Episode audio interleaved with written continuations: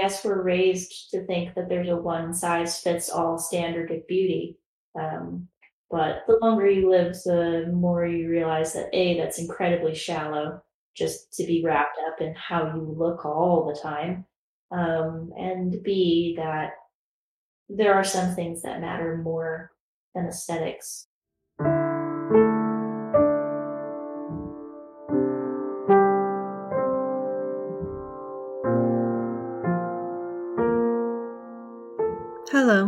I'm Eden, and this is Keep the Mess Messy Conversations with Messy People, where we have conversations about how we relate to our bodies and go down whatever rabbit holes we find. I started this podcast because I'm a bit obsessed with this topic. I struggle with embodiment myself and wanted to learn about how other people live in and out of their bodies. I figured if I'm interested in these things, chances are that others are interested as well. So, welcome, fellow obsessives. In this episode, I speak with my friend Chloe. This episode was recorded December 13, 2022, and it was the 13th interview I did. Even though I've known her for 13 years, I still had no idea what we would talk about, and we went into all sorts of surprising places. In this episode, we talk about appearance, ability, gender, and communication. Listening back to this conversation, I found myself getting uncomfortable as we talked about the desire to be attractive, useful, youthful. I think I wanted us to talk about these things in the quote unquote right way, instead of in the honest and messy way that people actually talk about things. Lastly, I want to remind people that just because I have someone on this podcast doesn't mean I agree with them in all matters, or even many. These episodes are not about facts or saying things perfectly. They are people's stories, their experiences, their processing. Connecting and communicating with ourselves and each other is a messy affair, so I ask for a listening ear and some grace. All right, here's my interview with Chloe. So, how do you and I know each other? We met in college. We were college roommates. Um, never worked out exactly how it came about. Um, a mutual friend of ours lived on my floor, and I think you also knew her. And so we all ended up living together. Yeah, it was both of your sophomore year, and I was a freshman. Well, no, it couldn't have been that because I didn't move into the like other the upperclassmen dorms until my first junior year. Mm, no, I'm talking about the dorms. We were in the same dorm. At the same time? Mm-hmm. For one year. My memory is absolutely terrible. um, yeah, I, I thought we didn't really know each other until we moved in together. No, um, we met my freshman year, your sophomore year, and okay. became friends somehow. Um, and then you invited me and two other friends home for spring break. I remember that because I was dreading it the entire time. Um, my family was going through some things at mm. the time, and I was like, "Oh my god, you're gonna think we're all crazy." Mm. Um, but at the same time, I kind of wanted you guys along because I figured it would be a, um, like a buffer that my family mm. would behave if there was company. Mm. for the most part, I think it went very well. Yeah, looking back, given your personality, it is a little interesting that you invited people home and it makes sense Even to my me. personality. Uh you like to have your own time and your own space. That's true. But looking back, what I know now about how your parents were doing and I guess yeah, as you said your whole family it makes a lot of sense that you would want some buffer I figured that could easily backfire, that they wouldn't behave, and then you guys would think, oh my god, she's from a hot mess, and oh, is it contagious? But knowing what I know now, my family is normal in comparison. Okay, well, that might be a little too far, but uh, they're not that. Um, yeah, I think what I remember from that was one, it was very fun. Mm-hmm. Um, I think a family friend of mine died while I was on spring break. It was very fun. I think a family friend died. That seems like a little bit of a counter argument. I mean, that sounds like me. Like I'm sort of paradoxical. Um, yeah. Or contradictory. It was very fun. I just remember it was also strange because I was having this fun and then, you know, I learned that somebody died. Um, yeah. But yeah, I remember it very fondly. And so then my sophomore year, um, you and our other friend were living together. And then we. With another girl I only vaguely remember.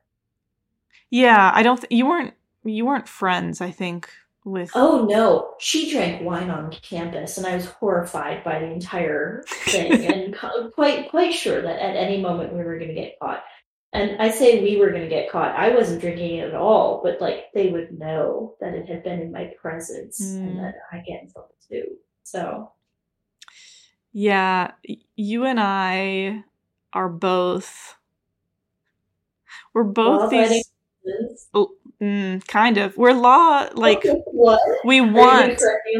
Well, we both want to appear at least to be law abiding citizens. We don't want to get into trouble.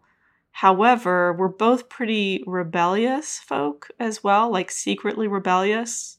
I mean, you did in the dark of night go and steal irises from a checkers. So, you know. That's a secret and also, yeah, the statute of limitations on uh, perennial theft is probably unpacked. Yeah, but I think it says something important about about both of us. Line? Yeah, yeah.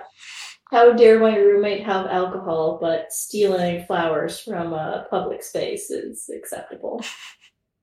Yeah, but I think I had the same thing when people. I think it was my birthday or someone's birthday and someone brought Mike's lemonade, Mike's hard lemonade, and I just I felt so stressed out. And looking back, I'm like, who the fuck cared? Like really, really, everyone could see in the recycling that we were drinking on campus. Yep. So so and I still remember, I don't know if it was my freshman or sophomore year, but we had um, like a spring formal, a spring dance downtown, and they played the Lonely Island song, I Just Had Sex. And at the time, I didn't realize it was a parody, and I found the entire thing horrifying. And apparently, so did the monitor or adult responsible for all of us, because they cut it off in the middle of the song. And looking back, I find that hilarious. But at the time, I mean, you were so sheltered. Yeah. Yep. Yep We've changed. We've changed a bit since then. Yep. um, well, bring us to our second, my second question, which is how would you introduce yourself? What is important for others to know about you? That always difficult. I mean, I know that by my early 30s, I should have already prepared a 30 second elevator speech. Um, but you can't just you can't just do one. You have mm. to have one for is this a business acquaintance who I would like them to hire me? Is this um, a potential friend? Is this a random stranger who doesn't need to know a thing about my life? So I don't know. I wouldn't introduce myself to you. You already know me too well. Mm. Um, I guess I'd say, in the broadest sense, I am both analytical and creative. Mm-hmm. Um, I take things entirely too literally. Mm-hmm. I'm incredibly sarcastic. Um, I have a very no nonsense attitude uh, to life in general. Mm-hmm. I'm not particularly emotive, although I am working on it. Um, I was an English major in human resources. I spend three years, three months, and 19 days in the Air Force. Um, I enjoy biking, crafts. Um, what else is there? Mm. Jobs, hobbies, people. Mm. Yeah. Yeah, I like you start with analytical and creative. Because And I always find those two things completely juxtaposed, but the more I meet people and the more I know about people, those two things and uh, there you, you read books, left brain, right brain. Oh, you can be one but not the other. Mm. This is just not true. Mhm. And I would say that your creativity and your analytic nature go together. I like order. Yes. And in, a lot of ways, my art is creating order out of many disparate parts, um, small pieces of things. But if you combine a thousand of them, you you get something really interesting.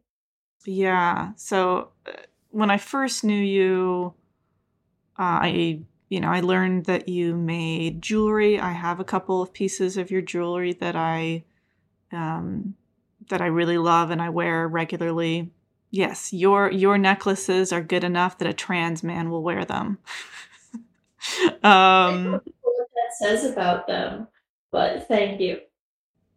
I mean, it, I think it says it's a mixture of what it says about uh, you and your creativity, and also about who I am. Um, yeah. but you know so I, I knew about that and then i remember at our college you you would make these cool designs out of what were they they were these like wax sticks Wikki Stix. Wikki Stix Yes. So our college had a competition three out of the four years uh, that I was there. But I won three times in a row, and then they stopped doing it. And I still, I still can't help but feel that that's either in part my fault or I was so disappointed. I had already started my submission for that year. Um, typically, they'd hand out Wikki Stix, which, for your listeners who don't know, shame on you. And also, they're small bits of um, yarn covered in wax that stick Mm. to themselves. Um, and so you can make three dimensional models. Hmm. Um, the first year I did like two kissy fish, and then the second year was like a carousel. yes it was beautiful No, I think it was the three dancers the second Oh, year, and then okay. the third year was the carousel. Yeah. Um, and then I was gonna do a pointillism like replica of um, oh that impressionist paint that that pointillism painting where they're um picnicking on the river, um, bright colors. do you mean the one that's in ferris bueller's day off I have not seen that movie. Yeah i'm just I, it might be the one that was in that movie but um i think it was on it was on the water um and a bunch of people on grass Yeah, and fairly brightly colored. At Mhm. least the grass is like this bright, vibrant green, and trees and people sitting along that. Yeah, I was gonna do that, and then um, like I kept expecting because it was a certain time of year, April or something like that, that they always had this competition, and the whole month passed. I'm like, oh my god, they should have started it by now. And I went and asked, and they're like, oh, we, we're not doing that this year. And I never finished that project. I ended up just throwing it out right then and there because I'm like, no, I've spent like a hundred hours and I'm not going to spend a hundred more. Hmm. Anyway, Yeah, but again, like a very analytical type of artwork. And then the thing that you have been working exacting. exacting. Yes. Yeah.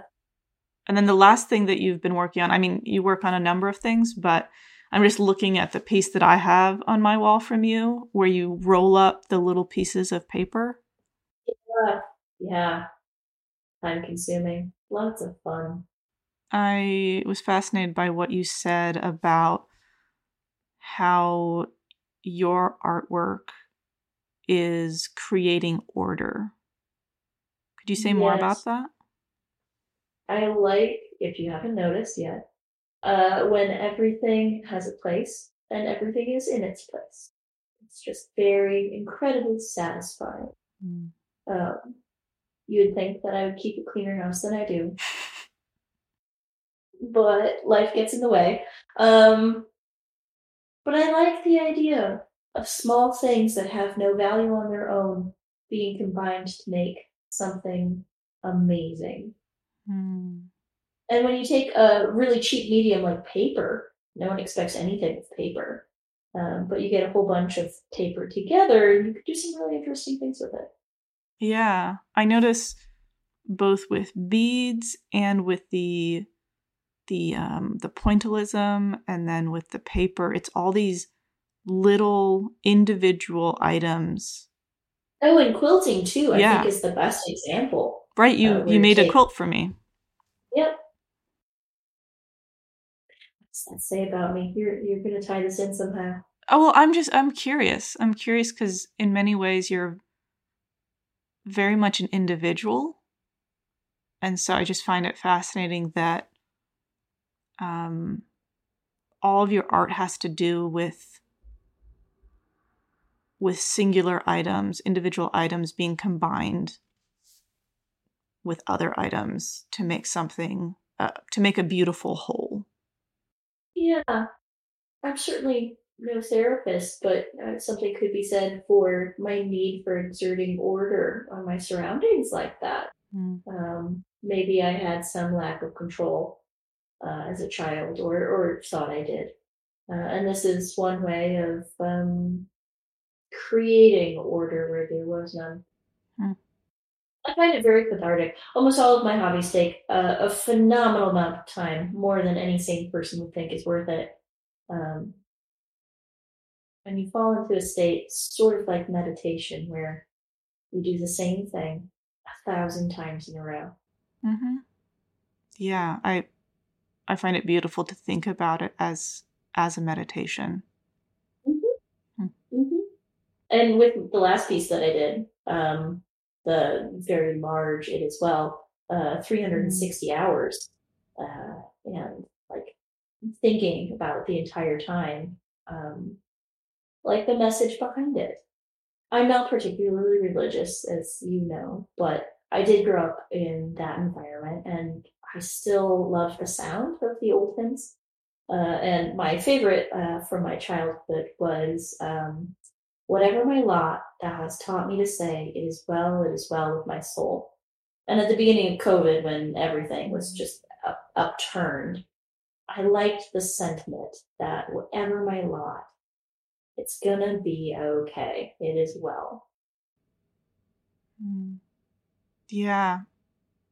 That is a beautiful, beautiful hymn and I I don't know if this is just a just a, a rumor, but I've heard that the author um, created that hymn after he lost, I think maybe his wife and child in a, a storm or something like that. Uh, I believe that uh, family members died. that, but something like that sounds. It sparks that one neuron that I have somewhere in there. Yeah.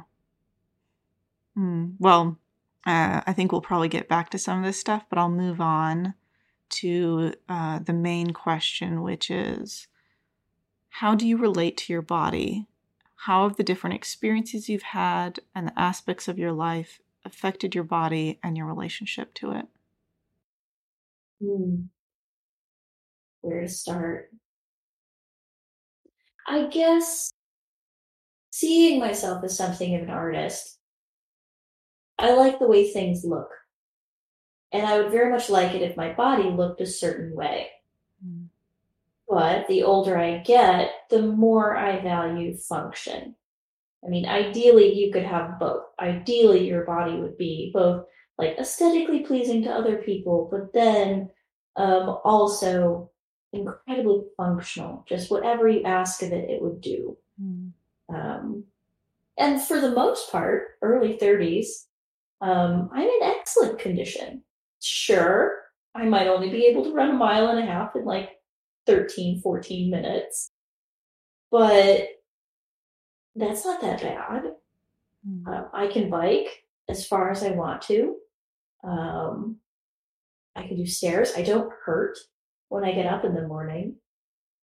So my relationship to my body is sort of one of I assume you will work until proven otherwise.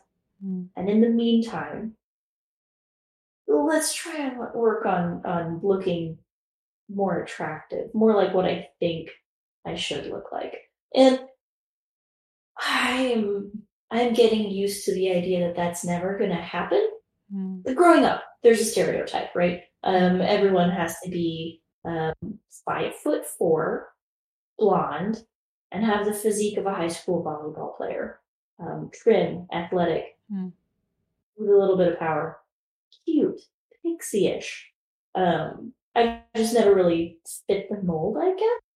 I've always seen myself as a little bit more of a, um, I have German and Dutch heritage as more of a little bit of a, a Brunhilde sort of figure. Hmm. Um, sturdy, dairy maid, um, a, a practical, and and not for show, if that makes sense. Um, and when I was growing up, that was very counter to how I saw myself or how I wanted to see myself. But now that I'm an adult, Hmm. an adult, uh, I think I see myself a little bit more realistically. Um, I'm never going to be small, but that's okay. I remember we were moving into our uh, apartment in college, Mm. and we were moving up my uh, giant chair. Oh yeah, that was a monster. I absolutely loved that chair. Um, but I just remember I had one end of it and someone else had the other. I don't remember if it was you or uh, another friend of ours. Um, but someone set it down and I'm like, no, let's keep going. Let's do the other flight of stairs. Um, and I didn't realize that just quite naturally, without doing any exercise, um, because my body is maybe a little bigger, I have a greater capacity for certain physical activity. Um, and that was the first time I was like, oh, well, maybe this is good for something. Maybe, Hmm. maybe it can be uh, useful to me. Hmm. Yeah. So I don't know, a tug of war between function and aesthetics. Yeah. Huh. Yeah, there's this um this interesting book called oh, where did I where have I put it? Uh w- women who run with with wolves or run with the wolves.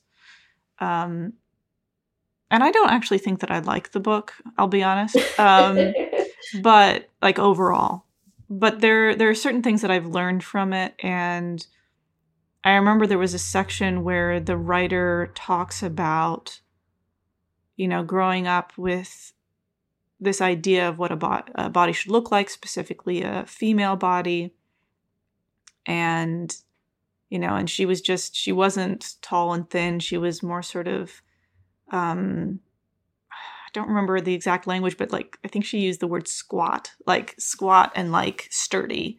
Um Yep. and and you know, she tend she grew up around people who didn't look like her. And when she Mhm. went to her I don't remember if it was a different country, but area of origin, she saw all these people who looked like her and realized, oh, I'm supposed to be this way. And Yeah. having the build that I have means that I can do certain things that maybe someone of a different build can't do. Right. I don't know. Um, I guess we're raised to think that there's a one size fits all standard of beauty. Um, but the longer you live, the more you realize that A, that's incredibly shallow, Mm. just to be wrapped up in how you look all the time. Um, and B, that there are some things that matter more than aesthetics and function. I don't know, by the time I get to be 60 or 80 or 90, I'm just going to be glad to be alive and still standing and doing stairs. Um, The older you get, the less you worry about these things. Not that it goes away, of course. Um, I occasionally poke my flabby stomach and go, ugh, how could anyone love me? And then my Mm. boyfriend goes, "Oh, but you have curves in all the right places. And I'm Mm. like, okay, well, I guess I'll take an outside opinion. Mm. Yeah, I remember talking to someone about about uh, what I'll call pudge, um, and and you know the embarrassment around having pudge. And she said, "What's really helped me is being a mother and how my child is really comforted by that. Really like." and and there was a time where she had um, been like exercising a lot, or I think just not eating enough, and was just very, very like hard and taut. And her son was just a lot happier when she was eating. Um, I believe the way she called it actually was eating more healthy, mm-hmm. and and just allowing a little bit more more roundness and just viewing her body in a very different way and that's i think some of what i'm hearing from you as well yeah the idea that um, being soft and squishy can be comforting to others um, i don't know that that ever changes how you relate to your own body because you're not soft and squishy to yourself if that makes any sense mm. you don't get the benefits of hugging yourself when you're soft and squishy mm. um, but other people seem to enjoy it. Mm. I gotta say, the best hugs that I ever got and ever will get are from my mother. Um, and she is me in 30 years. Mm. Um, she is softer and squishier than I am. I love her. Don't let her ever hear this. Um, softer and squishier than I am. Uh, but that does make for the best hugs. Mm.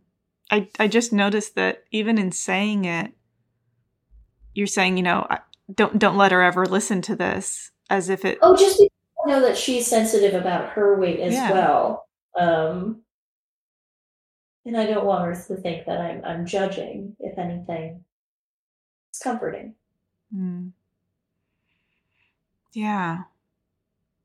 And I definitely remember, I mean, this is still true, but I remember, I think early on into our friendship, I just always thought of you as this very um, strong and solid person.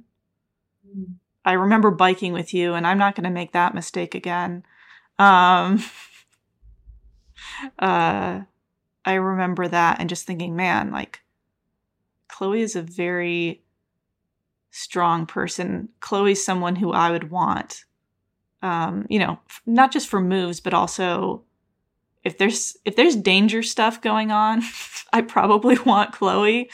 Um, and you know, now I I do uh, I do go to the gym and I do box, but I just don't naturally have the strength that you do. I have to work a lot for it, and um, I think it's interesting to just think about. I need to disabuse your listeners of any notion that I'm some kind of bodybuilder or no. can lift my weight. Um, I honestly struggle doing 20 push-ups uh, at a time. So it's yeah, especially as I get older, you lose more and more of that. Mm. And then there's always people who are stronger. Um, I remember that when we were in college um, for my J term, I went to Australia and biked for what was it, twelve days, mm. uh, six hundred miles around Adelaide, um, and the hills just killed me. And I had been training for two, three months at that point. Um, but I was out with a whole bunch of other twenty year olds, uh, a lot of them guys, and uh, there's just a different standard. Mm.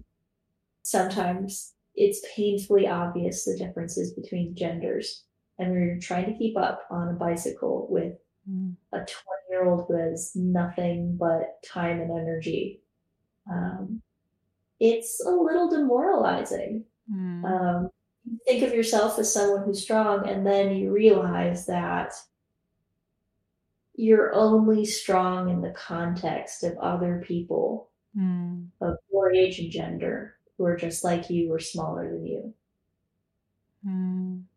And I mean, I've come up against that a lot. Um, basic training for the Air Force.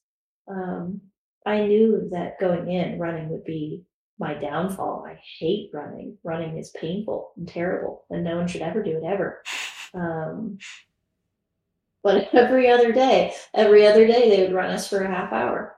Um, and I got quite a bit better. But you realize that the standards are just different um, for the genders and for the age groups, thank goodness. Mm. Um, I no longer have to run the same pace as uh, an 18 year old. Uh, and the older I get, the more I appreciate that. that they take that into account. Mm. Um, but the strength building days literally brought me to tears. Pyramid push ups. I still remember you do one push up, you roll over, and you put your arms above your head. You roll back over, two more push ups, and then two more arm lifts above your head. Mm. And you keep flipping back and forth until you get to eight. And when you say eight, eight push ups doesn't sound like a lot, but because it's incremental and multiplying, by the time you get to eight, you've done, please don't correct me on the math, it's um, one to the power of seven or something. Yeah, I don't, I don't know how math works. But you've done something like 60 already. Uh, and 60 push-ups is a lot of push-ups. And then you're only halfway there. You have to go back down again. Seven more push-ups, six more push-ups, five more push-ups. And when you can't, when you can't, they yell at you like, why aren't you? As if it's a choice, as if you're lazily just choosing not to do the next push-up. Mm. When, in fact, you know you, you can't. There's nothing left. Um, that was tough. That changes the way you view yourself. Hmm. A learning experience. Yeah. Yeah, I had a number of things going through my mind as you were talking. And, you know, one was definitely when I think about, um, you know, the idea of hormones and, you know, knowing that the amount of muscle buildup that I can do now uh, is just a lot less than if I were on hormones. Um, Right. And knowing, or at least guessing, that even if I were on hormones, it would probably be less than, you know, someone who, you know, is male bodied. Um, and even if I was male bodied, I would be more like my family members, right? And, um, you know, men in my family weren't particularly muscular folk. Um, and so th- there's, yeah, as you said, like there's always going to be someone above you. Yeah. And, And you're yeah. always going to hit limits. Like your body has a finite capacity. Um, and of course, you can expand that with exercise. Um, there's amazing stories of people who spend all day in the gym, get absolutely ripped, um, and do these fantastic feats of strength. But I do believe that most people have a limit built in Mhm. um, they cannot exceed without tremendous effort. Um, and more and more, I'm getting used to the idea that that I have limits. Mm. Isn't a bad thing. It is what it is. But going back to a body should be both functional and aesthetic, you get to define your own function. Um, Mm. If I said that I'm a runner, I would feel terrible about myself because I'd be a terrible runner. Mm. Uh, but if I say that my function is to bike long distances, well, then I guess I'm doing more of what I was built for. Um, Mm. how you define your own context matters, or your own function matters. Mm. And then I guess the big question is what do you think your function is? hmm What do you think your function is? I was hoping you wouldn't ask that. See, Huh. You can't just give me a question like that, just hanging in the air. I don't know. it's something I'm struggling with. I don't know that your function, of course, is wrapped up entirely in what your body is capable of doing. I mean, you do have minds too, you know, um, and so your function could be um, teaching or nurturing others or um, processing large sums of data, being a financial manager. There's any number of ways you could define yourself that aren't purely physical. Mm. Um, I don't know. I guess I've been thinking a bit about it lately because it's come up with my partner. Um, whether or not to have children. Mm. And if I had been born 50 years ago, I guess a lot of society would say that my function would be to have children. Mm. Um, and that without them, I am somehow incomplete or not living up to my potential. And even these days, I mean, you still get an answer from people. Um, oh, when are you having kids? not if or do you want to, but uh, it's assumed that you will. Mm. Um, my family's used to it because I've grown up knowing that I don't want to be a mother. It's just not that I have anything against it, not that it isn't the right choice for a lot of other people. It's just not something that I've ever wanted. Mm.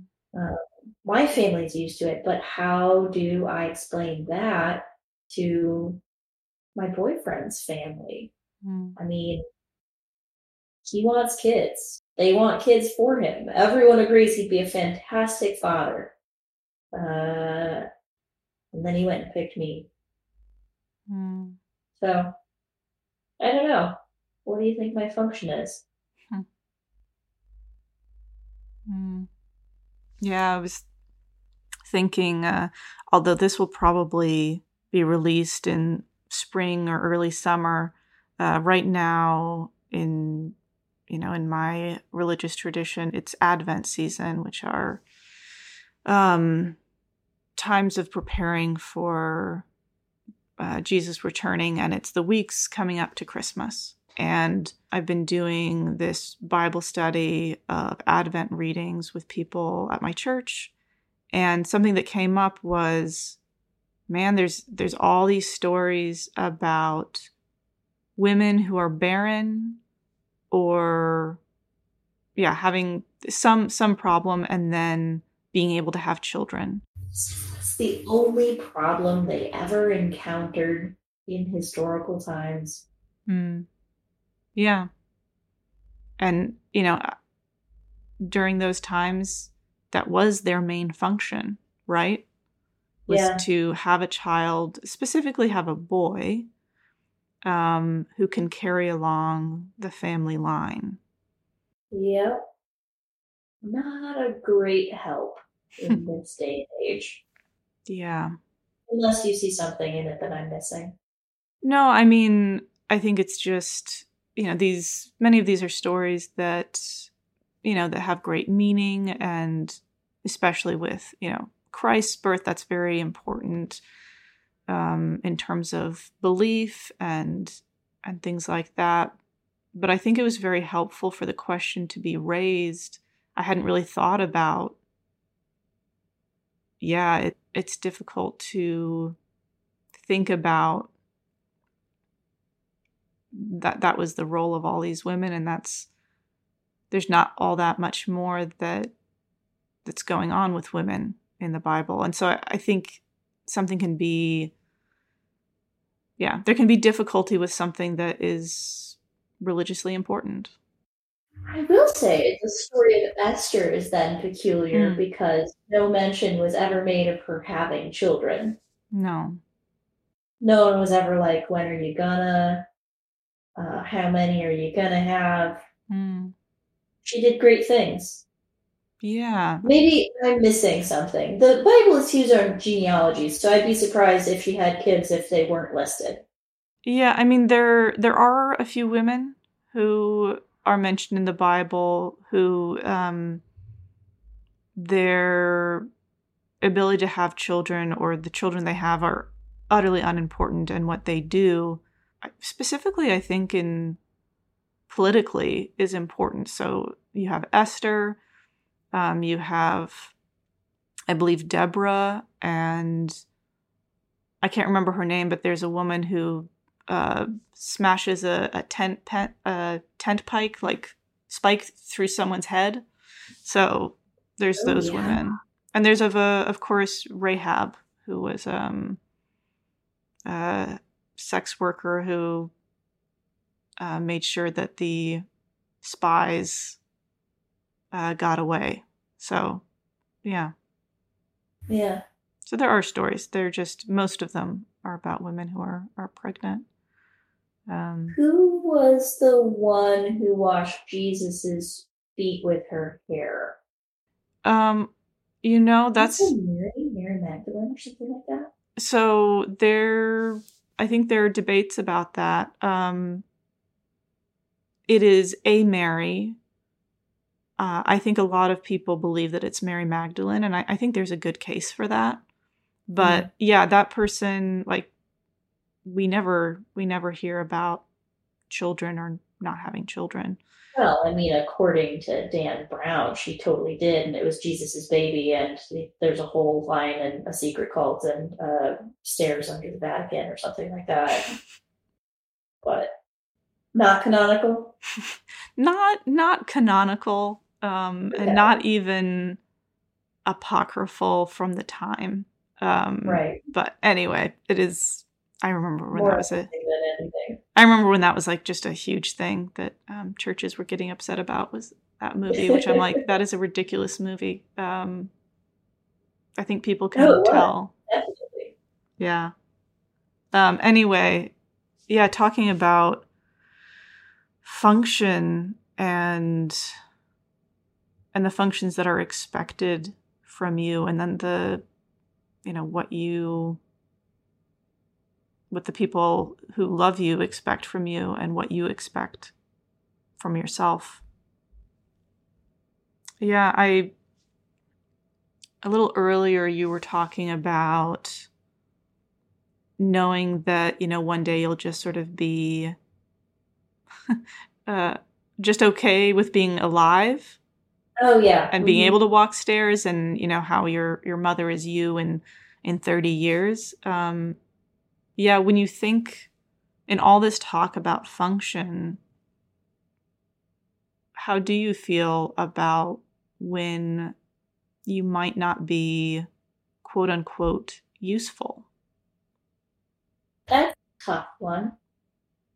Yep. I think in a lot of ways it's not it's not so bad because people do expect less and less of you even if you look at the Air Force standards, uh, they recently broke it into five year age groups. So you have uh, like the 18 to 25, I think, and then 25 to 30, 30 to 35.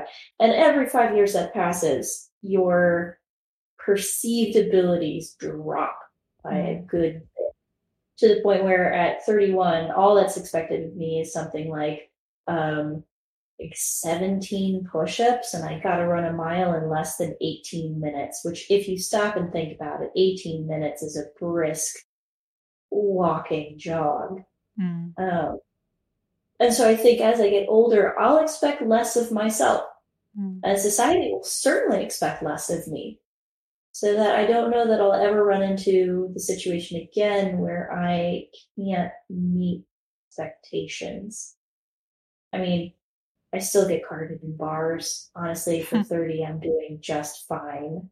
Um, I think I'm always going to meet expectations, but you never stop worrying about that. Mm. Or at least I don't. Mm-hmm. I'm always worried about disappointing people, somehow failing in some way. Mm. I worry more honestly about getting old and not my body failing, but my mind mm. being, I don't know, trapped. Hmm. Yeah, I'm. I was talking to someone else doing another interview for this podcast, and we talked a bit about viewing the mind as the the sort of end all be all, and yeah, what happens when you you view the world that way, you view worth that way, and then um, there are all different kinds of minds, and even if maybe you started with uh, what we would call, you know, an acceptable mind, um, or even a very intelligent sort of person. Um, and then you start to lose that either, you know, for whatever reason, uh, accident, or yeah, dementia of some sort. Um, Lack of use, honestly, in most cases. Mm. A mind is a terrible thing to waste. Yeah. So it makes sense to me that that would be a, a fear, fear of mo- like most people, like a lot of people's fear, and you know, for you, a fear. Hey, wrong. This does not consume my every waking moment. Um, the impending hmm. decay, my own mortality. um, the things that only come up in conversation with you, dear. Well, that's that's me. I'm your religion, uh, death, and sex. Religion, death, and sex.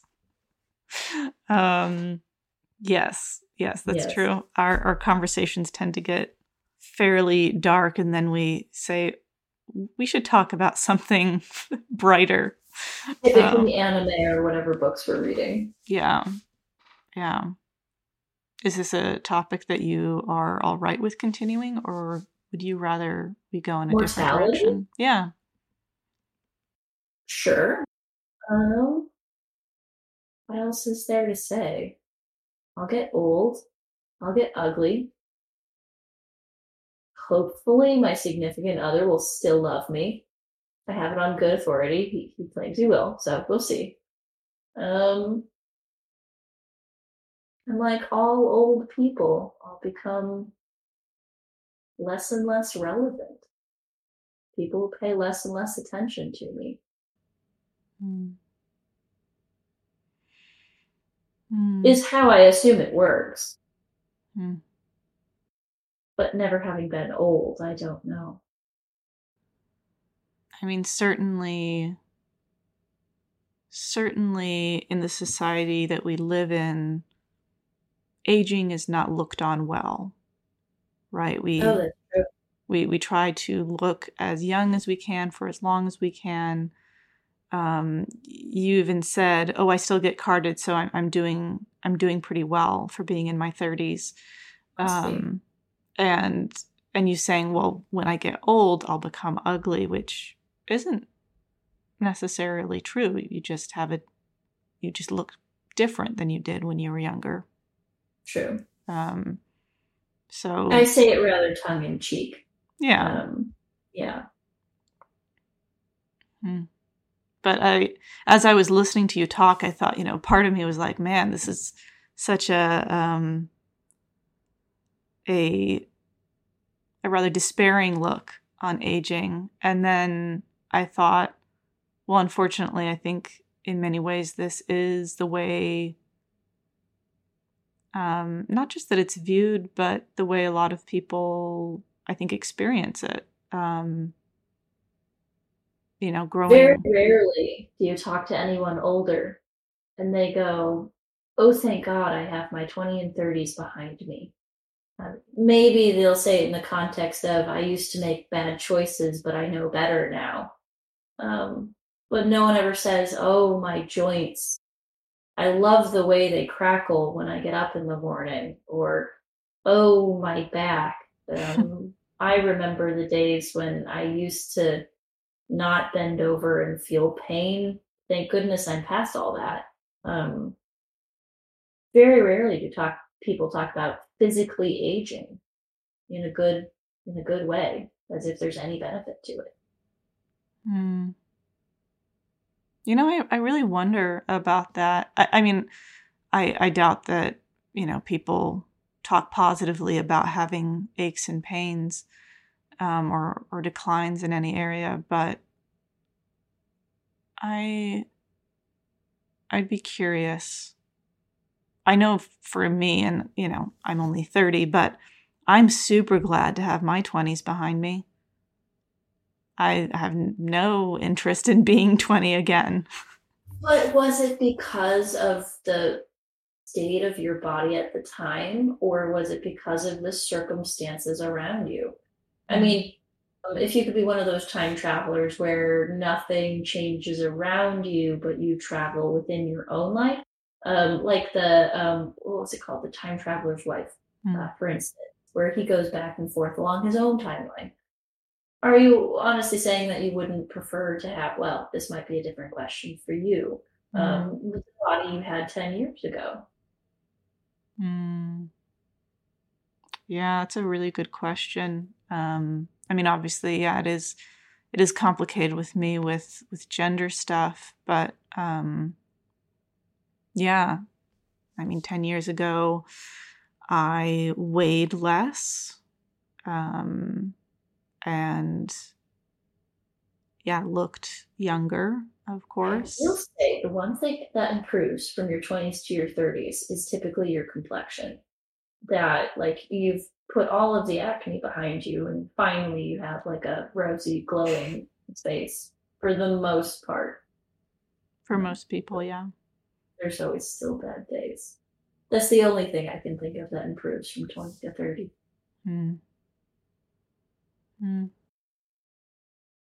confidence. But again, that's not necessarily a physical thing. That is your context. You realize that you have more options than you ever thought you did, that people care less than you thought they did. Mm. Um, you grow into yourself. I think the time, like having the time and living more life is important. But, you know, if you could take if you could take, you know, everything that you know and confidence and just um, emotional intelligence, like if you could take that with you back to when you were, you know, what people would call your peak physically, mm. I wonder. Uh, and yet I also wonder, I think that I think that there are things that you learn emotionally and in terms of thinking about mortality and things like that, that you, I wonder if you would learn that if you had a certain amount of youth and, um, I don't know. It's curious. It's certainly a curious conversation for us to be having in our early 30s. Um, I certainly won't tell you how to do your podcast here, but at some point you really should get an octogenarian in to uh, discuss yes. how. Yes, please, if you know any. um, no, I was I was thinking that. Um, yeah, I mean, I, I do talk to people who are a little older, but um, yeah, I haven't had anyone who's over 60. So that that is something that is worth talking about. Um, hmm.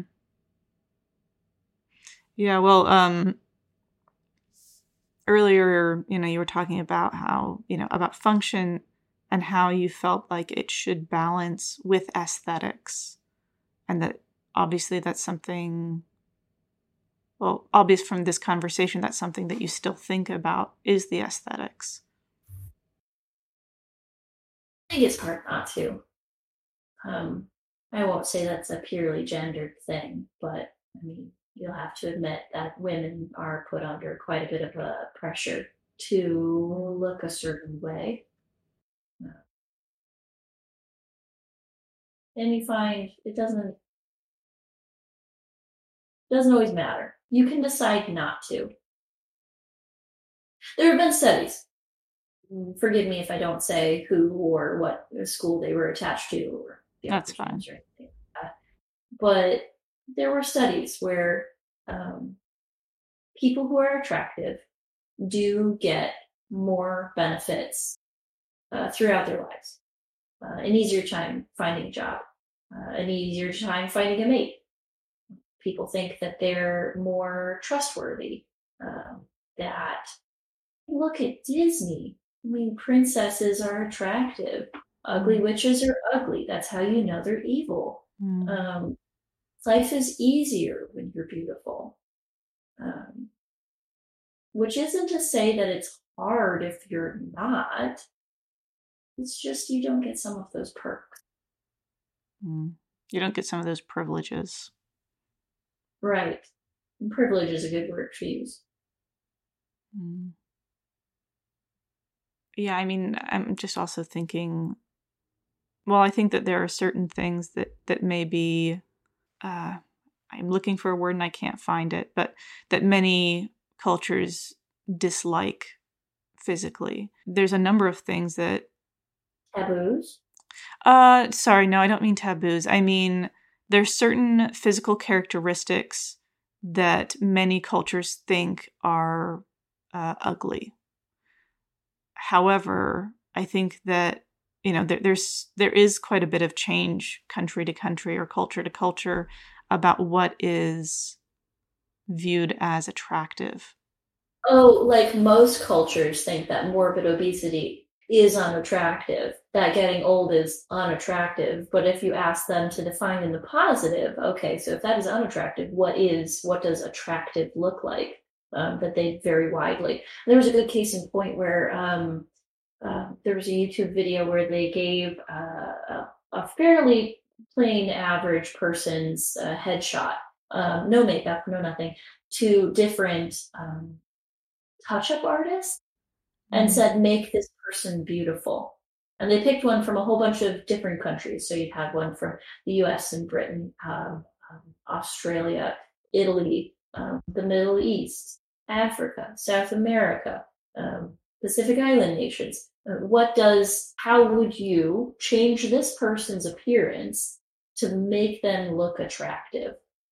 Um, and they had something like 20 different um, outputs. Mm. It was just so interesting to see how wildly different they were. Um, how mm. much hmm. eye makeup? What color should the lips be? Uh, does the face need to be wider or shorter or thinner? Um, what are you going to do to the nose? Mm. So yeah, it's like lenses. It's like cultural lenses. Mm. If anything, that should be a comfort because chances are you're beautiful somewhere. Mm. Maybe not in your country, but you could be the the standard of beauty somewhere else. Mm.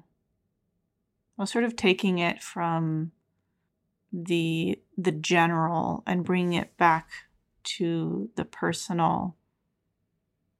You know, how has that experience been for you? Experience? The experience of viewing your own body uh, as like on this sort of idea of what beauty is. I've never thought of myself as particularly attractive because I've always compared myself to other people, mm. um, specifically my sister, who growing up was everything that I wanted to be um, two inches shorter, so perfectly average, um, thin and athletic, uh, blue eyes instead of my muddy brownish green. Um, I always thought that I was less attractive, but I've gotten enough positive feedback, and I'm no great beauty, um, but that I, I am attractive enough not hideous. I don't know. Um, sort of plain, cute, endearing, handsome, in a feminine way. Mm. I don't know. It's awfully hard to describe yourself without either being conce- conceited or entirely too humble. mm. Yeah, well, there is such a mix of physicality and how you are, like physicality and, and um, uh, personality. And also, just as you get to know someone, I feel like even even if maybe initially I don't physically find the person attractive, or let, let's just use the word for um, you know beautiful or handsome. I find that as I get to know the person more, that I really like the way that they look and the way they act fit together. Like it, of like they sort of become more of themselves, and that I can't really imagine them looking different. Yeah, like I'm not just my body, but it's definitely a part of who I am. It's inseparable. Mm-hmm. I get that. Yeah, it's a holistic. It's a holistic thing. Yeah, like um, in 101 Dalmatians, um, Pongo is sitting there looking for the perfect mate for him and his partner, and you see a, a few people pass by, and you realize that the women look exactly like their dogs. Um, mm. And the same way that there's this theory that dog owners look like their pets, um, you can tell something about a person's personality or how they interact with the world based mm. on how they look. Mm-hmm. And I don't know that that's true in every situation, but for some people, you hear them and then you see them. Not radio broadcasters. You see pictures of people you hear on the radio, and, and it's always a shock to the system. They never look how they're supposed to look. Mm. But yeah, sometimes people people's personalities do very much follow their form. I don't know. I don't know. I'm making all of this mm. up as I go. Well, I just I find it interesting because um, this is the only interview that I've done for this podcast where I can't see you because we just couldn't get the video to work. Um, and so I think you can you can see me, but I can't see you. I can't. yes. um, so it's it's interesting to have this conversation with a disembodied voice. Mm. Um, I mean, we're talking about body, and I'm using the word disembody. Um, yeah. And fortunately, I know you really well. I know what you look like. I know what you look like when you use certain voices. Like, so I can imagine um, it would be very different if I didn't know you at all or or didn't know you very well. Um, yeah. Hmm. I could see your point. Different voices. We have to mm. talk about different voices. Um, I recently pointed out to my mother that she was doing phone voice, um, and she's like, "Oh my god, what do you what do you mean phone voice?" And I'm like, "The voice you use on the mm. phone." She's like, "That's how I always talk." Mm. No, no, it's not.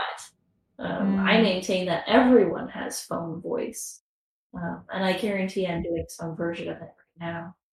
This probably isn't what it sounds like on a day to day basis if we were just casually talking. Yeah, yeah. I mean, I think we have all different types of voices, right? Um, right. Phone voice, guest voice.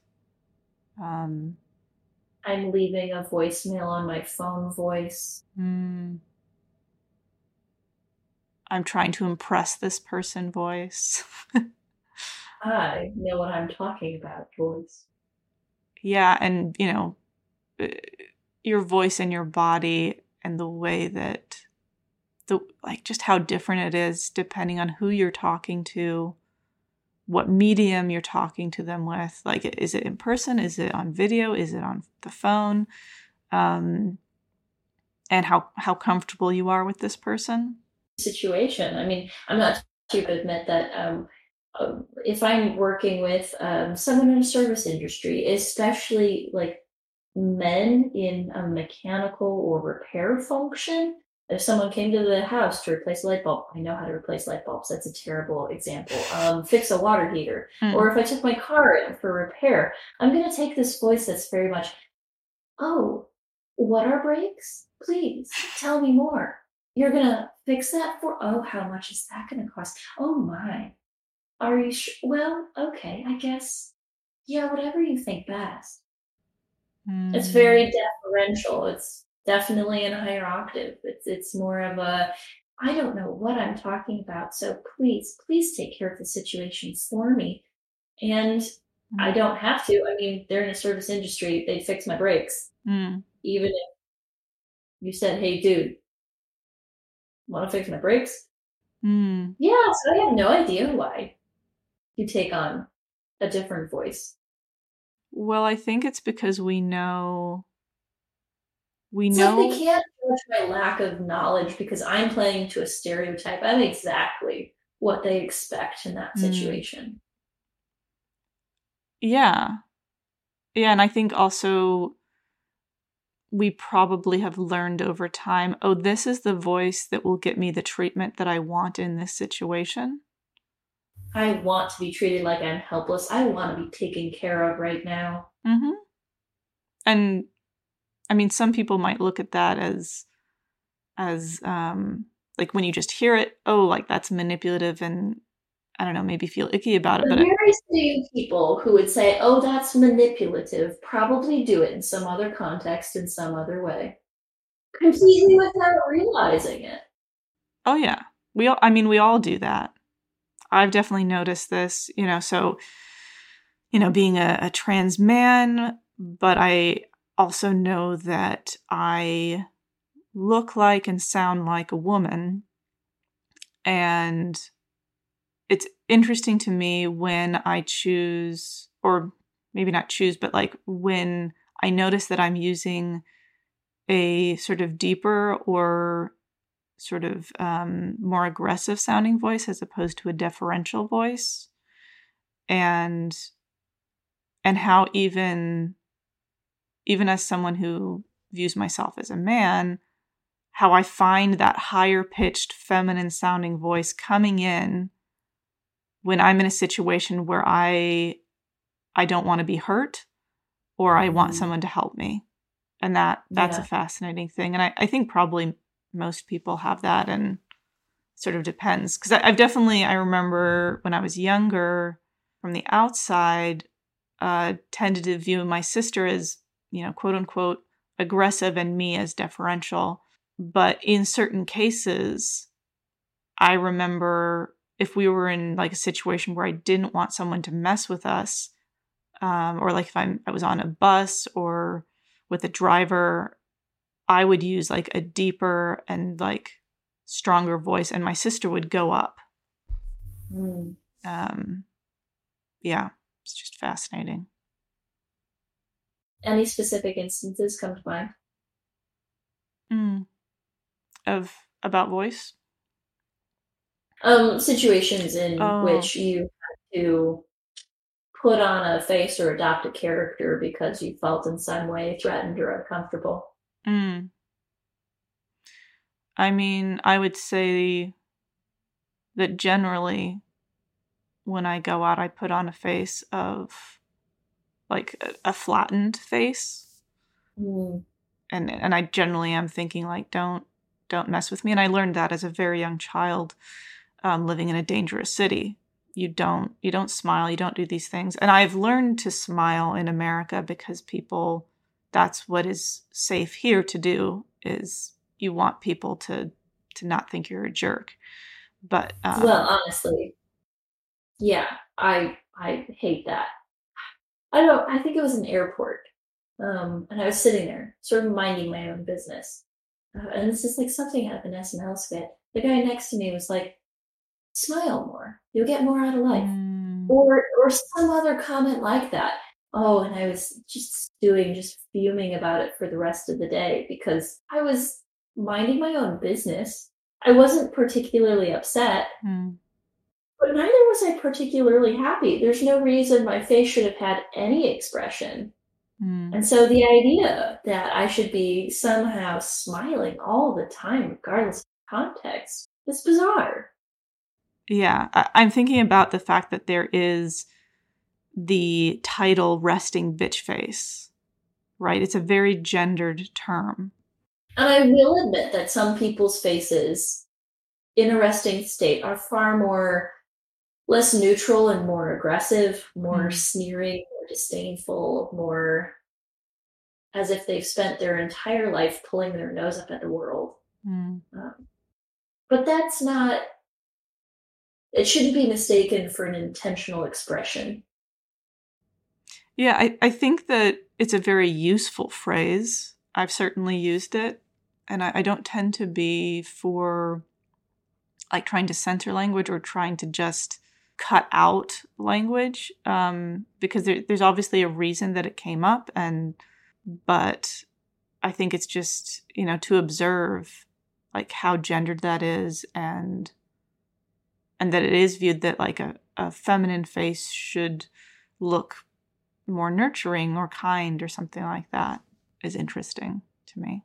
In the same way that, like, Karen is now such a mean label to apply to, oh, you, can't call me a Karen. I'm not a Karen. And yet it's so descriptive of people who uh, would love to tell managers all about their thoughts and, and how they're doing their jobs wrong. It really does describe a type. It's a useful stereotype. It's an accurate one in some cases. And then there are those poor people who their name is Karen. Those poor Karens. Ah. well, at least there's no stereotypes about our names. About either of our names. Yeah, as far as I know. Except perhaps that Chloe might be a California blonde with a, oh my god, let's go to the beach. Um, and I don't know that the Kardashians uh, have particularly helped. Regardless how you spell it, Chloe is still a, a younger person's name. Hmm. Unless you know any other distinguished Chloes that I have not heard of. Nope. Do you know of any other Edens?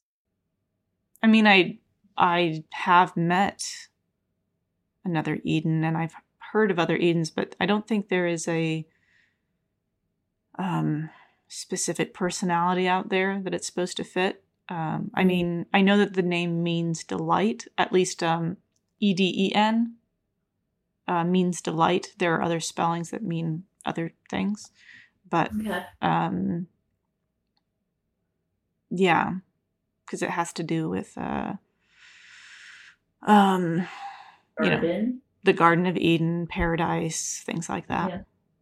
Um, but um, something that I I've noticed that's come up in this conversation is you know we have talked about gender and you know you you use the word handsome and then you um, specifically like said in a feminine way Only because I remember fr- from from a book. Um, I think it might have been Anne of Green Gables, or possibly like Sarah Plain and Tall. Um, one of those older, quaint books where they still describe women as handsome. Um, Mm. But now people use that less and less. hmm Yeah, I I guess this is something that we've talked about a bit before, but how you know, what has your your journey been with your gender if if there is such a journey? A lot of my life has just been assumed. Um, it was assumed that I would go to college, and so we never much talked about it. Um, and in the same way, my gender has always been assumed, um, and not just by the world, but by myself. Mm. Um, I never had to think too deeply about it because I have always been female, and I will always be female. It's just a given fact. It's just something that I know. Um, I know that for a lot of my queer friends, um, it has been a struggle, something that you have to think deep and long and hard about. Um, but it's something that hasn't come up with a lot of my cis friends, just because, again, it's an assumed fact. Uh, I had a friend down in Georgia. We used to go running together, and she and I talked about a great many things. And never did it occur to me to be like, "So, you're a woman. Tell me about that experience. How did you decide Hmm. that you were a woman?" Um, yeah, it's a conversation you never have, just because you never have to. Mm. Well, I think I'll reframe the question then. Um, how have you felt about who you are and the expectations people have of what it means to be a woman? I live with the dichotomy or the the conundrum, the conflict that I both um, want people around me to like me and be happy, and also I don't give a flying leap what they think. Um, it all depends on the day, and so there is some playing to expectations. There is some wanting to conform to those stereotypes I grew up with.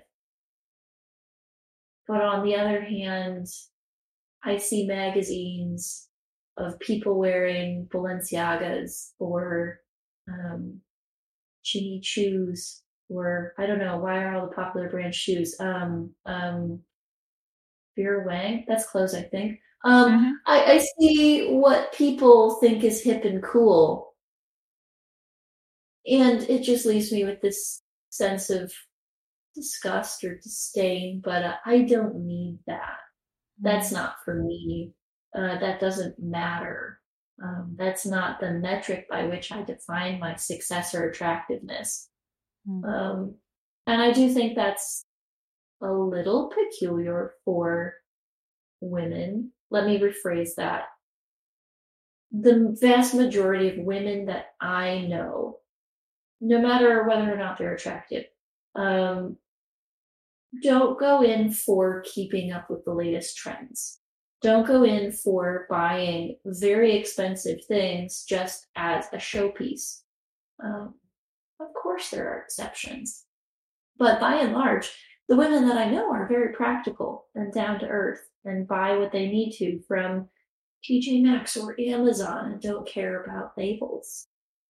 And so, this mm, stereotype that you see most often on TV, the everyday impeccable, the um, Instagrammers, um, the people on Facebook who who play to all of those stereotypes and, and subscribe to it hook, line, and sinker. That hasn't been my typical experience. That seems like a separate world put on for show. I'll do what I can. I'm going out. I'll dress up. If I'm going to work, I will conform to expectations and wear slacks and a nice shirt. Um, but also, I'm not going to go too far out of my way to spend 120 bucks on makeup every day or pluck my eyebrows or get waxed in places I don't want to talk about. Um, I think everyone has a limit of how far they're willing to go to fit in. Mm. And mine's a pretty low, pretty low bar. Mm. That answers your question. Yeah. Um. I, I mean, it's interesting because you're talking all about presentation and clothing and hmm, yeah i just i think i find that a little curious i think what you started out with was really interesting about how what was it you, you want people to like you but you also don't give a flying flip about them as well it's weird. I guess I don't want to offend everyone anyone. I never want to get into a conflict. But whether people go home and talk about me behind my back matters less. Mm. Yeah. People are entitled to their opinion as long as I don't have to hear it. When it comes to me, that's not oh heavens, now I sound like an ass. Um um I care about what people tell me they think.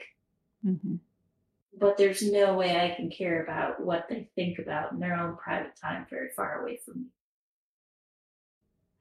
Mm, you would be surprised. Um, I know that I think about that all the time, even though it's utterly useless. But why, Eden? But why? Um, it isn't rational, uh, and it's something I can't do anything about. Hey, Eden. Yeah. Why are you irrational? I feel like this this is uh, definitely a part of our relationship. Um, is uh, I mean, I know, oh, no, especially back in college, where it was like, Eden, what are feelings? Yes. I mean, I know right now that you're you're you know joking. Of course, yes. But yeah, it, it has some, been something that you have grown in over time, but it's not your go-to to to understand that. Yeah. The older I get, the more I'm coming to realize that when I was in my 20s, I mean, maybe I'd love to still have the body, but I'm glad I don't have the social graces, I guess you'd call them, of my early 20s.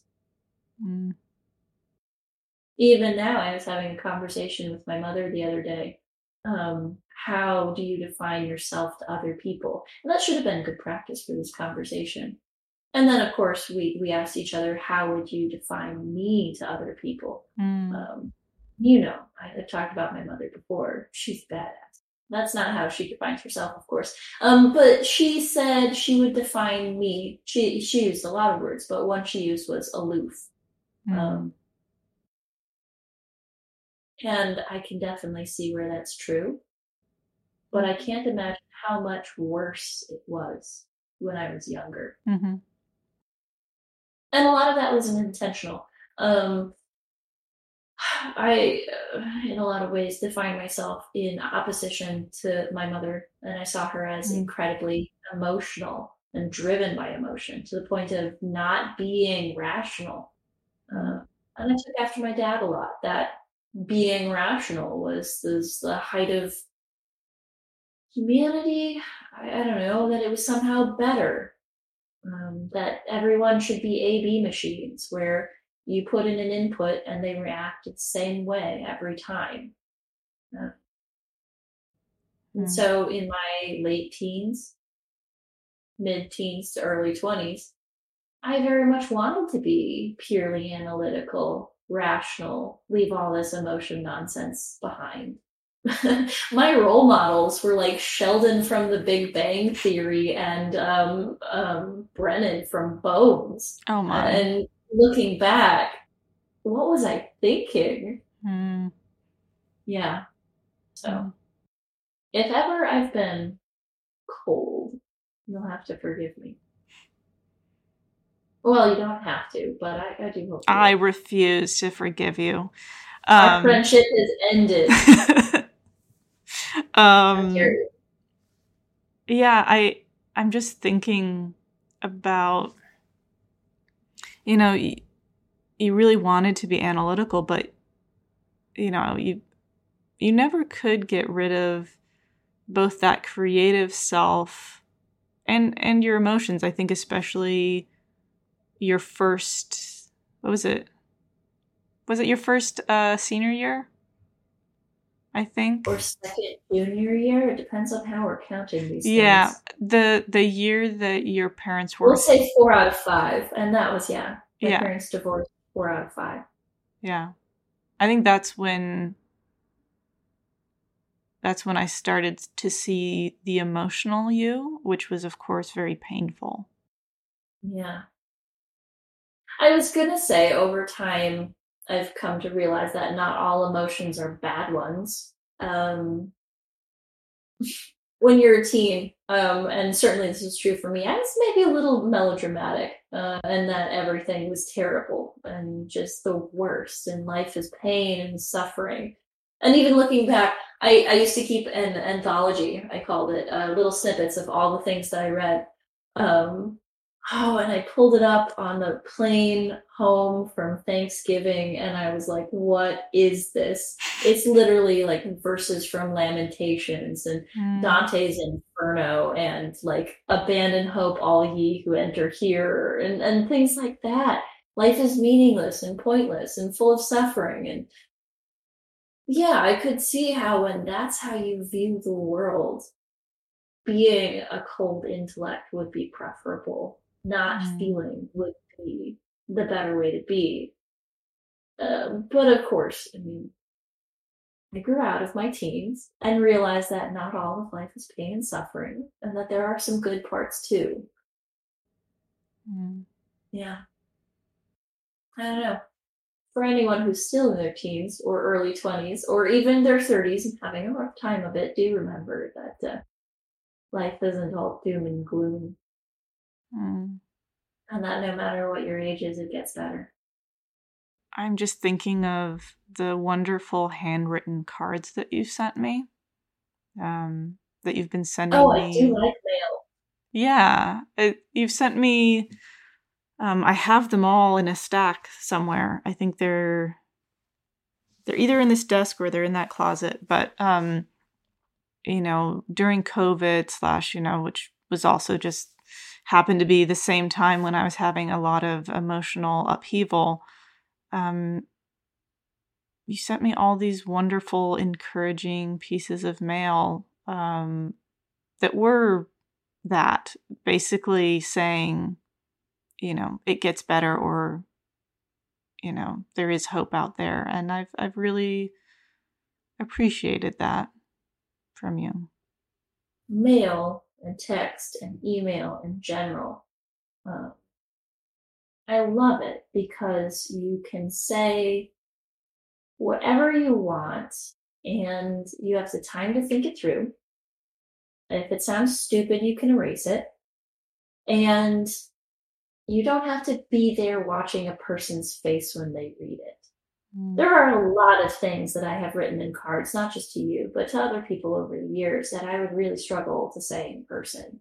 Mm. Um, yeah, the letters are easier. It doesn't mean that I mean it any less, or perhaps depending on how you think about it, any more.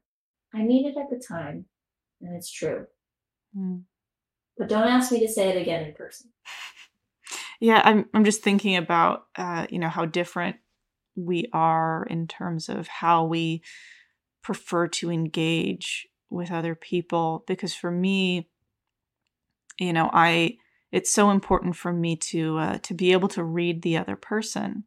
And oh, this so, must be driving you nuts. Oh yeah, yeah, yep. I mean, fortunately, I've had enough phone calls with you mm-hmm. um, that I, you know, I can do it. Uh, but yeah, yeah, it, this is a stretch for me, which is okay. It's a learning experience. Um, that's what I tell myself. Uh, um, but yeah, the further that things get from in person, the less uh, it feels like the the less um, of the the the senses I have, you know. Um, and so with with email, you know, it's much harder for me to read what's going on um, or to be able to express what I'm feeling. And and I've you know I have done a lot of emails in my my life. I there's a friend of mine who, for the first few years of our friendship, it was predominantly email. It was really only email. So it's not that I don't know how to do it, but it does.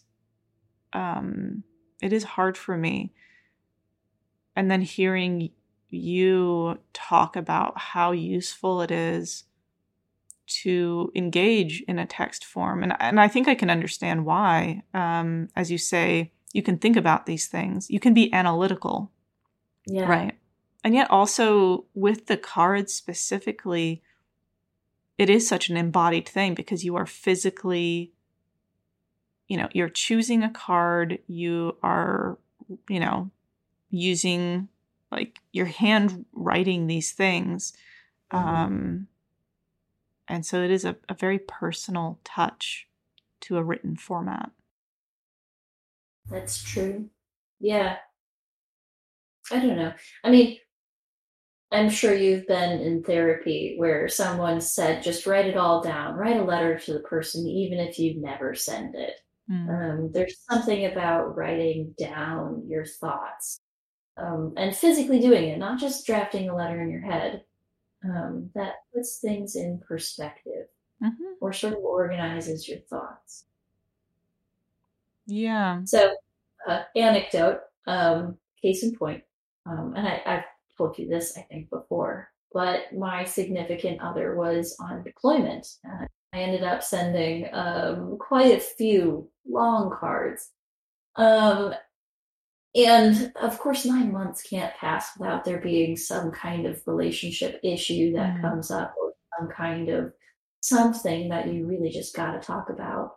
Um, I chose month six to send a long email being like, let's discuss this. Let's have this heart to heart. Here's where I am. Tell me all your thoughts and feelings.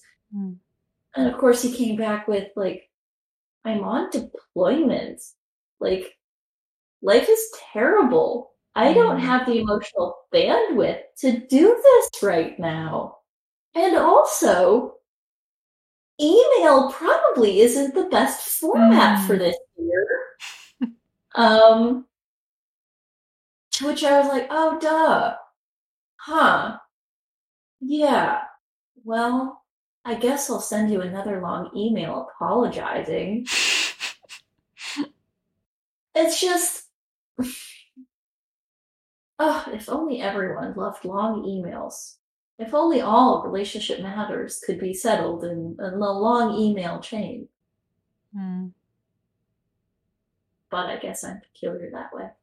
Hmm.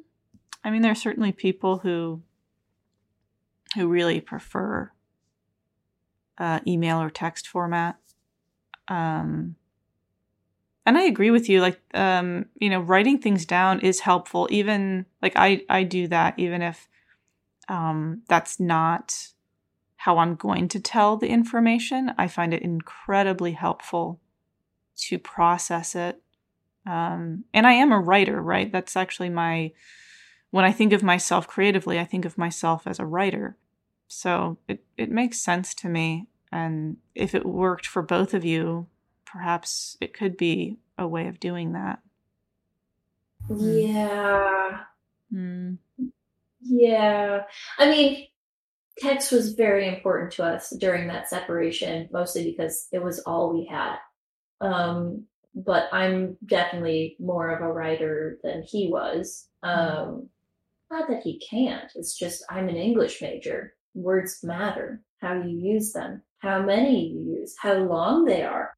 And I, I tend to be a little long winded, maybe go on and on a bit. But yeah, without those letters, I mean, we wouldn't be where we are today. Um, mm. Yeah. We've been dating for what, 18 months? And he spent nine of those at sea. Uh, yeah. Yeah, without, without emails.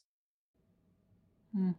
I'm, you know, this is the way that, uh, not, not emails or texts, but handwritten letters was the way that people used to um, keep in contact. oh, contact. he still got a good number. Uh, I think there were 40 that I ended up sending, and each one uh, an impeccable work of art. Oh, the hun, the puns. So, okay.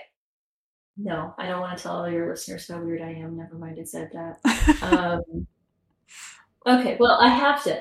Um, so you can't just send letters. You can't just send 40 letters. They have to have a theme, right? Like, mm-hmm. right? Um, but what's what's a good theme? Animals, clearly, endless puns, so many animal puns. Um, but how do you organize animals? Like what alphabetically? Uh, chronolo- I went with chronologically in order of their gestation period. Yes. Yeah. So, I mean, obviously, possums take only 12 days to gestate. So, the first one was um, you're impossible uh, because we had this easy little you're impossible. You're, impossible. you're highly unlikely. Um, yeah, and it went downhill from there or uphill, depending on how you view adorable. Um, yeah, whatever floats your goat. Um, I'm awfully fond of you, my dear, and like little little baby deer. Um, it moose be love. Uh, yeah, yeah. It's terrible. Mm, delightful. Delightfully terrible. Yeah, I I just remember. I mean, I'm. I, listeners you can't see me but i'm like beaming pretty much. Uh it's it's just really oh you should see me. No i mean you can't you do but um yes also beaming. Yeah it's um i remember because for the longest time you just weren't you weren't interested in a long-term relationship. No because boys are stupid um and they were for a good part of my teens and 20s um, all of them without exception. And then I met my significant other, and all of a sudden I'm like, oh, so this is love, huh?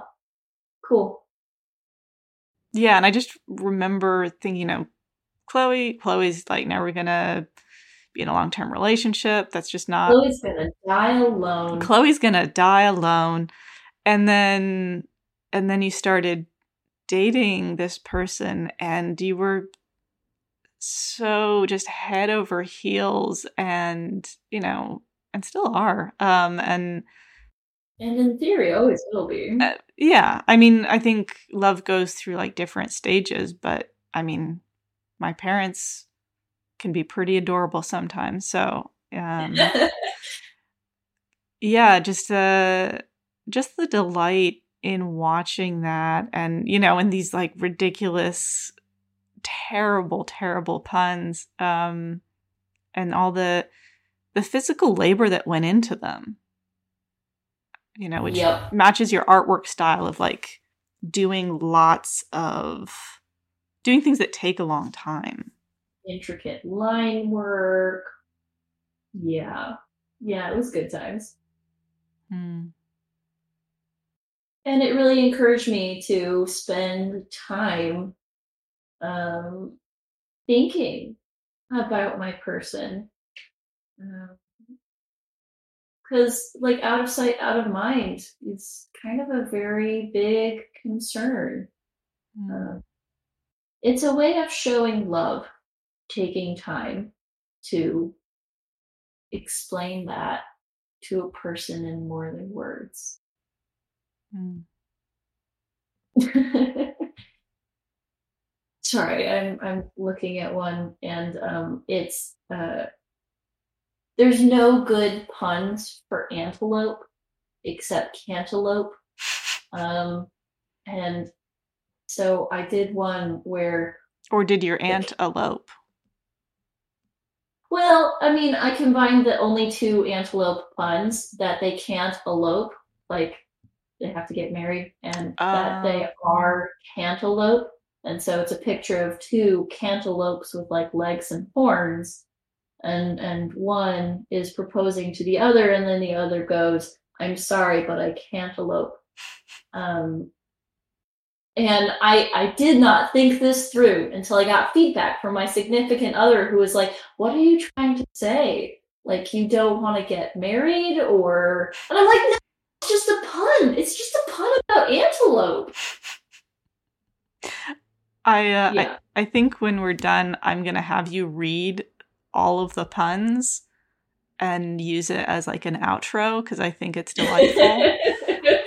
all 40 of them. all forty of them. Um, Okay, well, not all of them are puns. Some are visual puns, which don't translate particularly well. Naval guerrilla warfare. It's just a picture of gorillas fighting on a boat.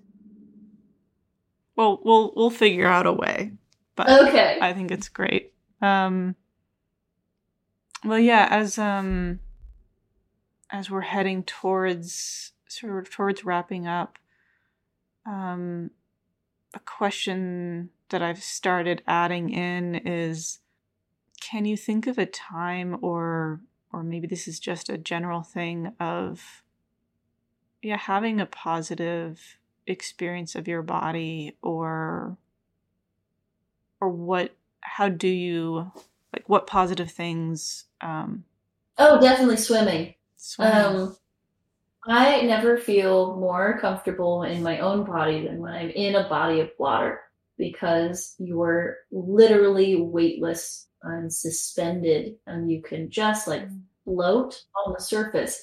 And like this is great because one of the reasons I float is because half my body is made out of fat, which is very buoyant. I was I took swimming in college. I took swimming in college, and there was this um, I don't know if he was like lacrosse or rugby, um, but he was just built, just solid muscle. And that poor man sank like a ton of bricks. Um, he would stroke, stroke, stroke, he would kick, kick, kick, and still he would almost drown himself every time Mm. crossing that pool. Um, which is not to say apparently Olympic swimmers do it, but I don't know. I don't know how. Um, but yeah, floating floating. It's just so relaxing. And Mm. yeah, I'm never more present in my own body than when I'm in a body of water. Mm, There's something very poetic about that. A body of water. hmm Yeah, I do like that. You know, it, Now, I mean, it sucks that you have to wear a swimming suit to be in a body of water because that brings back all of those insecurities about what's hanging out and who can see what. mm, But you forget about all of that when you're lying on your back staring at the sky or the ceiling. mm. yeah, I um. So I go, I go to the banya um, in my city, and for those who don't know, uh, the banya is a Russian bathhouse, um, and uh, there is such such a thing in my city, and there's a part of it which is this salt pool. And in the salt pool, because it just has some salt, you can very easily float. Um, and my favorite thing to do is to lie on my back and just, and there's like these three lights on the ceiling. And I just like to, to be there. And it's, there is something magical about that experience. I do also like the feeling of my body moving through water. I mean, there's something very sensual about having Mm. that contact with your skin um, and, and the way Mm. you literally move through the world. Um. But yeah, I will say that floating is is much more pleasant because it requires so much less energy. Mm. And then the last thing that I always do is I just ask if there's anything else that um, you want to bring up or you want to want to say. Ooh. Not on the recording, but I have some news for you afterwards. Okay. Okay. So no more no more for for peoples. No more for peoples. Okay. Well, thank you. Thank you for doing this and taking the time out of your day and doing all the techno struggle for it. Oh, of course. Of course. What are friends for?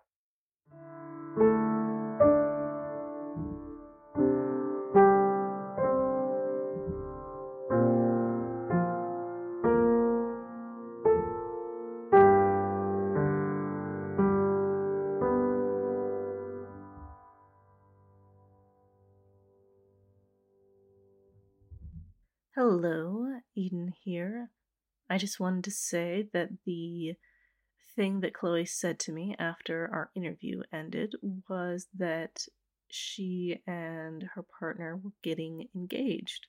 And in fact, they are married now, which is a lot of fun. Um, so, yeah, her and her partner just bought a house as well. So, a bit has changed since the original interview. All right, well, as I said before, about to share some more of those silly postcard puns that she was talking about. Enjoy. There was a rabbit one. It was some your some bunny special. You're utterly adorable. Mm-hmm. I hippopotamus you. There was a northern fur seal one that was you have my seal of approval. Mm-hmm. I made up an animal called a llamalrus. It's like a llama walrus because again, I wanted to send him a letter and it didn't fit in the schedule of animals, so I literally invented one. But I'm like, well, okay, 80 days. A lum lamal.